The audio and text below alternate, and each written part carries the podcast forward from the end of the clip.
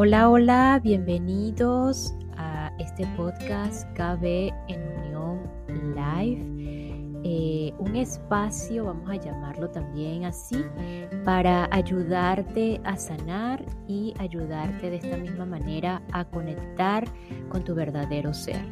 Aquí en este podcast puedes encontrar diversas herramientas para ayudarte a recordar tu verdadero ser.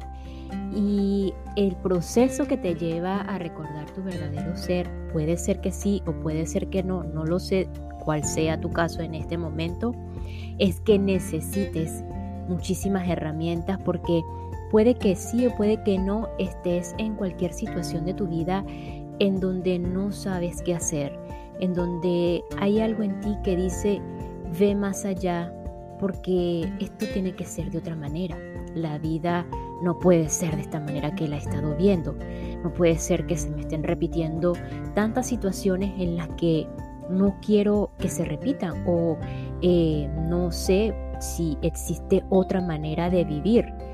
Entonces, em, si has estado escuchando todos los episodios anteriores, eh, no estoy segura, pero creo que este es ya el, episodio número 82 de toda esta serie en donde vas a encontrar diferentes herramientas. Eh, si estás aquí el día de hoy es porque y ya has escuchado todos estos episodios anteriores y estás aquí escuchándome, es porque estás decidido o decidida a no seguir durmiendo en esas pesadillas esas pesadillas que, que llamamos miedos. Y el miedo para el humano, para el humano es importante, pero para sobrevivir muchas veces y eh, para el estado de supervivencia o el instinto animal que llama Gerardo. Pero para la decisión de sanar y recordar nuestro ser ya es una pesadilla. Entonces, eh, si estás aquí escuchando es porque hoy estás decidido o decidida a no seguir durmiendo en estas pesadillas llamadas miedos. Me gusta muchísimo una frase del curso de milagros que dice Jesús, tú también te reirás de tus miedos y los, los reemplazarás con la paz.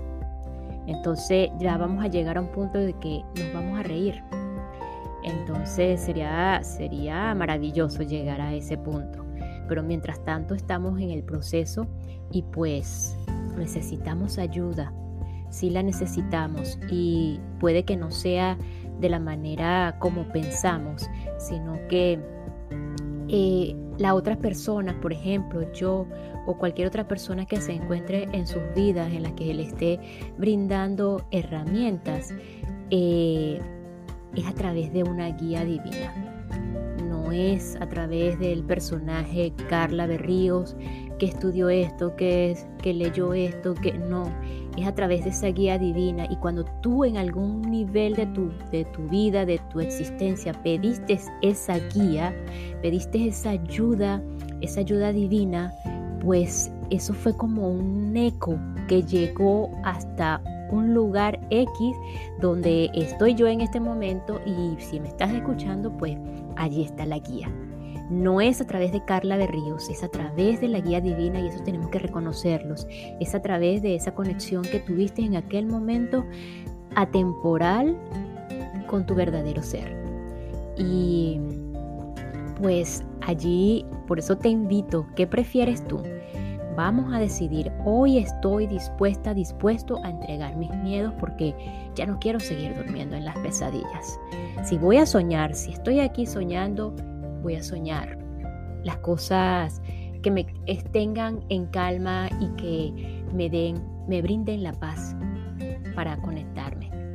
Entonces, eh, hoy vamos a continuar con el tema de aprender a amar, según Gerardo Smelling. Eh, ya en el episodio anterior dimos por culminado el capítulo 3 que hablaba todo acerca de las relaciones de amor. Es por eso que si no lo has escuchado aún, pues te invito porque está bastante eh, en compendio todo lo que tiene que ver con las relaciones de amor, qué podemos hacer, varias herramientas eh, y ejercicios este, y conceptos que en cierta medida nos pueden ayudar. No es que es la verdad absoluta, no. son herramientas y recursos que podemos eh, tomar o no de alguna manera para nuestras relaciones de amor ya sea relación de pareja, todo tipo de relación que tengamos, porque las relaciones no solamente son las relaciones de pareja, la relación con nuestros padres, con nuestros hijos, con nuestros jefes, nuestros compañeros de trabajo, la relación con la vida misma, con, con el dinero, con la salud, con nuestro cuerpo, todo tipo de relación es, englobar todo eso, porque al final eh, es, una, es un solo espejo, es, es una sola percepción, todas esas ideas que tenemos en la mente. Entonces, pues sin más que decir, vamos a continuar.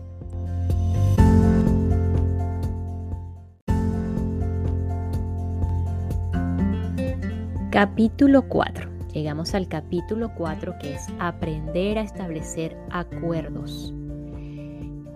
En este, en este transcurrir de aprender a amar, tenemos que aprender a establecer acuerdos. Todos, absolutamente todos, buscamos complementar nuestras vidas de diferentes maneras y con distintos tipos, distintos tipos de relaciones, de amistad, para compartir, para sentirnos integrados, de socios, de hermandad, de pareja, etc.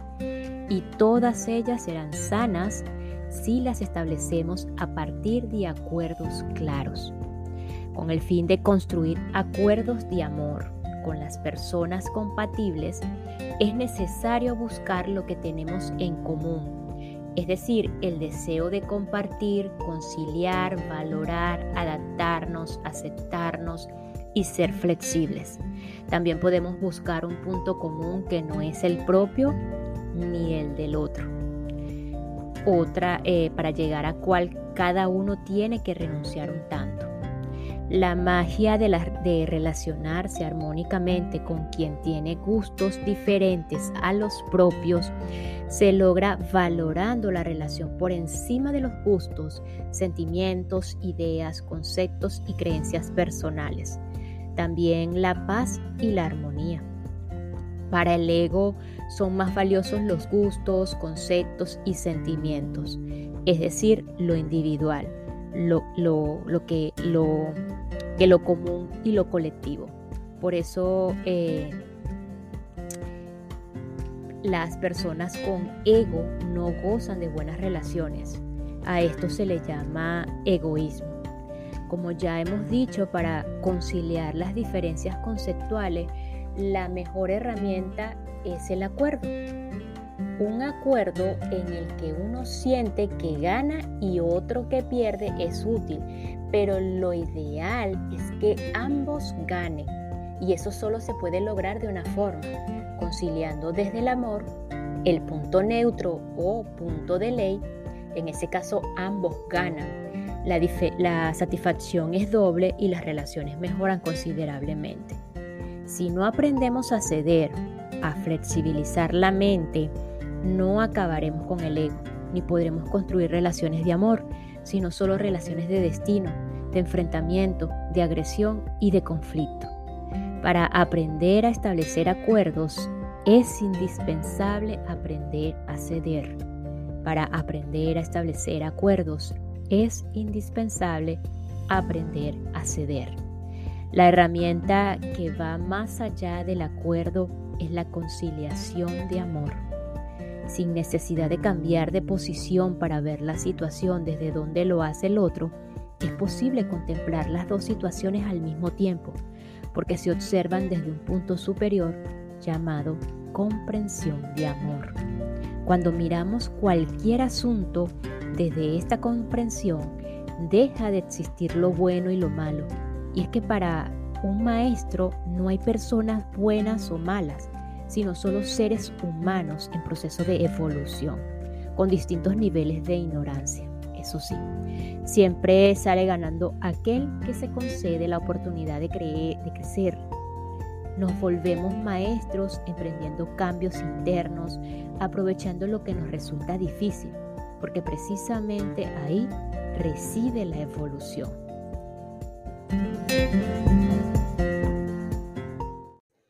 Y esta pausa es para enviar un saludo y agradecimiento infinito a todos los que me escuchan y se encuentran en la Ciudad de México, Jalisco, Nuevo León, Chihuahua, Sinaloa, Querétaro, Sonora, Quintana Roo, Tabasco, Guanajuato y Veracruz en México. Muchísimas gracias México por su receptividad, por escucharme y su gran apoyo. Gracias infinitas. A continuación, los compromisos de amor. No es posible establecer relaciones sin asumir compromisos.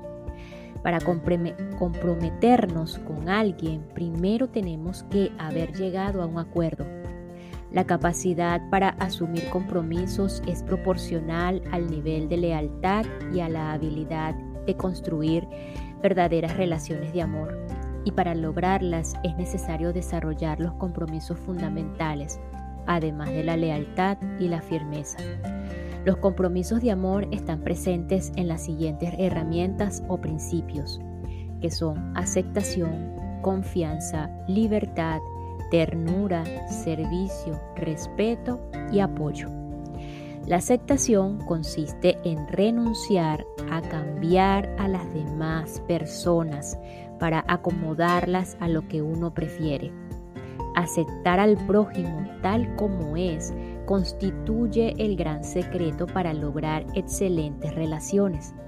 El desarrollo de la aceptación se consigue por medio de la comprensión de las leyes de la vida y también entrenando el mantenimiento de la serenidad.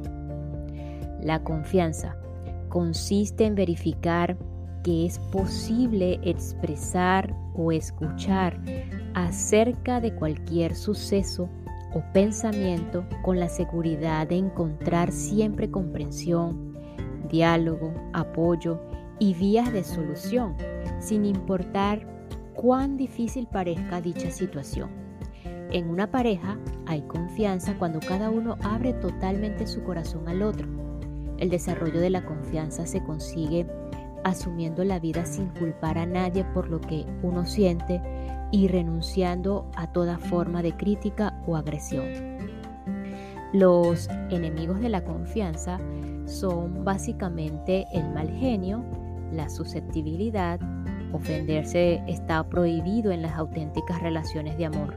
La agresividad, el sentimentalismo, la posesividad o torre de control y el proteccionismo. Ninguno de ellos permite la comunicación ni el acuerdo.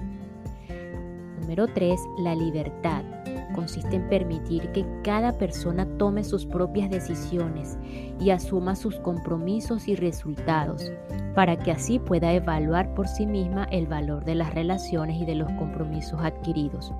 El desarrollo de la libertad se logra renunciando al miedo a perder y también a tratar de imponer, limitar o prohibir las experiencias que cada cual debe vivir. En definitiva, se trata de actuar siempre desde la no reacción, estableciendo acuerdos adecuados y aplicando el método de, de mutua satisfacción o conciliación de amor. Número 4. La ternura. Consiste en agradecer a las personas el poder compartir su vida, la alegría, la armonía, sus cualidades y valores, porque supone estar siempre dispuesto a consentir, mimar, acariciar y jugar como parte de las relaciones y del amor.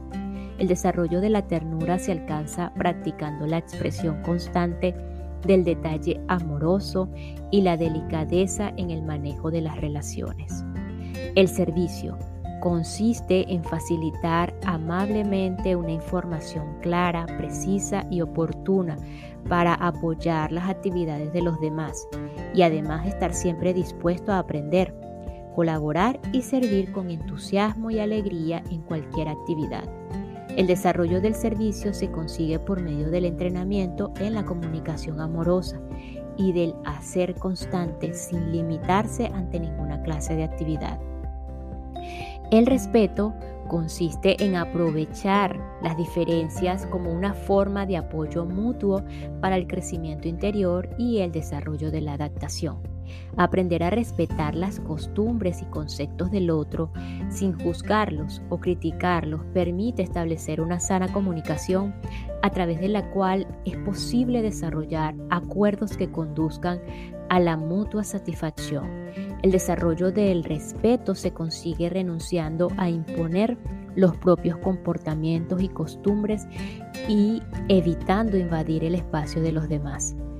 El apoyo, por otro lado, consiste en valorar las relaciones por encima de cualquier aspecto material y de todo concepto o gusto personal. El desarrollo del apoyo se logra al buscar en todo momento soluciones en lugar de culpables ante los errores propios o ajenos o a la pérdida de cualquier bien material.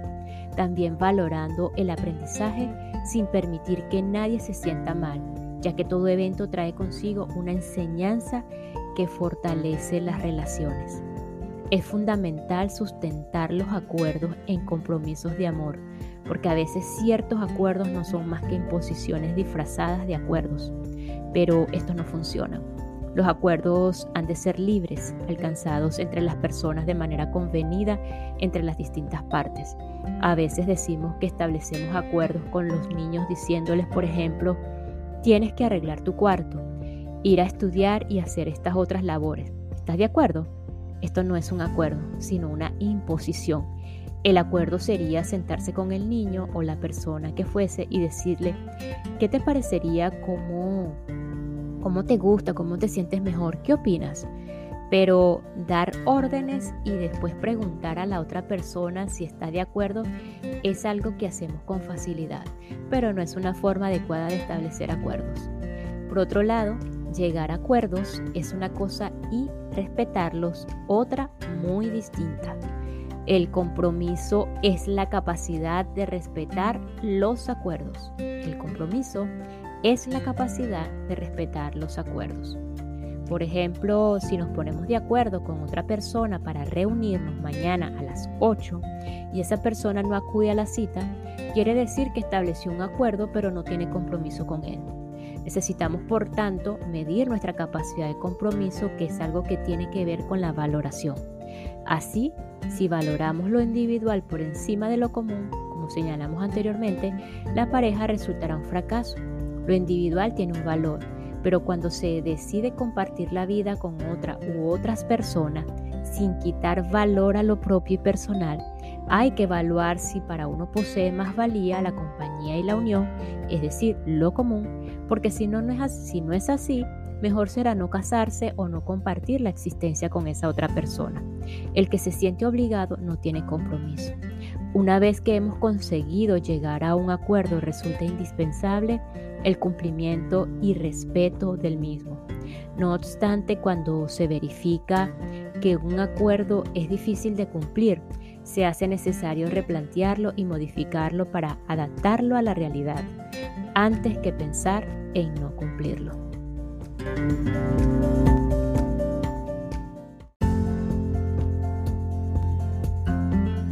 Y nos despedimos de este episodio con la siguiente frase. En una pareja hay confianza cuando cada uno abre totalmente su corazón al otro. El desarrollo de esta confianza, de dicha confianza, se consigue asumiendo la vida sin culpar a nadie por lo que uno siente y renunciando a toda forma de crítica o agresión.